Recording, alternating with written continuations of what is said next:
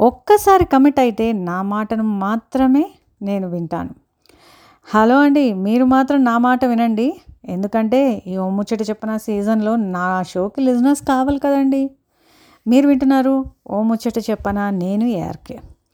ఈరోజు దీనికి సంబంధించి ఫస్ట్ స్టోరీ చెప్పేస్తానండి. దాన్ని బట్టి కాన్సెప్ట్ ఏంటో మీరు గెస్ట్ చేయండి. Letters start the story. ఒక వ్యాపారస్తుడు అతని కొడుకు వాళ్ళ గాడిదని సంతలో అమ్మడానికి తీసుకెళ్తున్నారు. అలసట రాకుండా ఉంటే కొంచెం మంచి ధర అంటే ప్రైస్ పలుకుతుందని చెప్పి దాని మీద ఏమీ బరువు పెట్టకుండా అలా తీసుకొని వెళ్తున్నారు.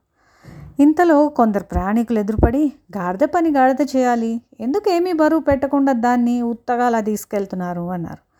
సరే వ్యాపారస్తుడికి కూడా కరెక్టే కదా అనిపించి కొడుకుని దాని మీద కూర్చోబెట్టాడు.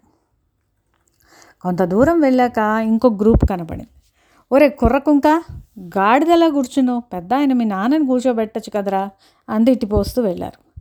దీంతో కరెక్టేలే ఇదేదో బాగానే ఉంది అనుకొని కుర్రాడ దిగేసి తండ్రిని కూర్చోబెట్టాడు. అది ఎంతసేపు పట్టలేదండి. ఇంతలో ఇంకొక గ్రూప్ వచ్చింది. రాతి బండలా ఉంది నీ మనసు. చిన్న పిల్లాడు వాడిని ఎండకి ఎడారులు నడిపిస్తున్నావా? అంటూ తిట్టు వెళ్ళిపోయారు. ఇది విని పెద్ద ఆయనకి నిజమే కదా? అని అనిపించి సరే వాడు కాదు నేను కాదు ఇద్దరు ఎక్కి కూర్చుందామని కూర్చున్నారు. కూర్చోగానే ఓ వ్యక్తి ఎదురయ్యి మీరు మనుషులా పశువులా? అది మూగజీవం దాని మీద ఇద్దరు బరువులు పెట్టి దున్నపోతుల్లా కూర్చుంటారా? మీకు మనసే లేదా? పాపం దాన్ని ఇబ్బంది పెట్టేస్తున్నారు అని నోటికి వచ్చినన్ని తిట్టి వెళ్ళిపోబోయాడు. సరే జరిగిందంతా ఈ చెప్దామని ప్రయత్నించే లోపల అక్కడ అతన్ని వెళ్ళిపోయాడు అనమాట అప్పుడు వ్యాపారస్తుడికి అర్థమైంది. తనకంటూ ఒక ఆలోచన లేకుండా వేరే వాళ్ళ మాటలు సలహాలు వినడం పాటించడం కంటే బుద్ధి తక్కువ పని ఇంకోటి లేదని. So the best thing is to have one's own reasoned judgement than to listen to others and satisfy them. Listen to everyone but follow your own. This is assertiveness. అంటే that means confidence decisiveness firmness.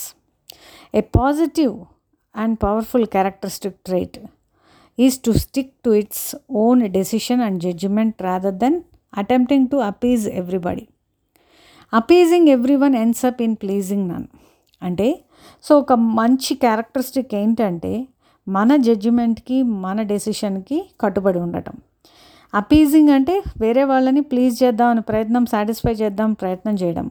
It results in nothing అని చెప్తున్నాను అనమాట so ఒక్కసారి commit అయితే నా మాటే నేను వింటాను అన్నట్టు ఒక్కసారి ఒకటి అనుకుంటే మనం దానికి కట్టుబడి ఉండాలి. ఎందుకంటే ఈ ప్రపంచం మనం ఏది చేసినా అరే ఇంకో రకంగా చేసుంటే ఇంకా బాగుండేది అంటుంది.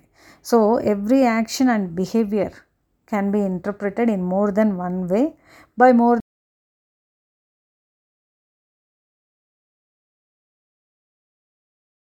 కాదు. అలా చెప్తే ఇలా కాదు అనిపిస్తుంది. సో ఒక్కొక్కళ్ళ పర్సెప్షన్ ఒక్కో రకంగా ఉంటుంది. కాబట్టి ప్రతివాడిని వినలేము ప్రతివాడిని సాటిస్ఫై చేయలేము.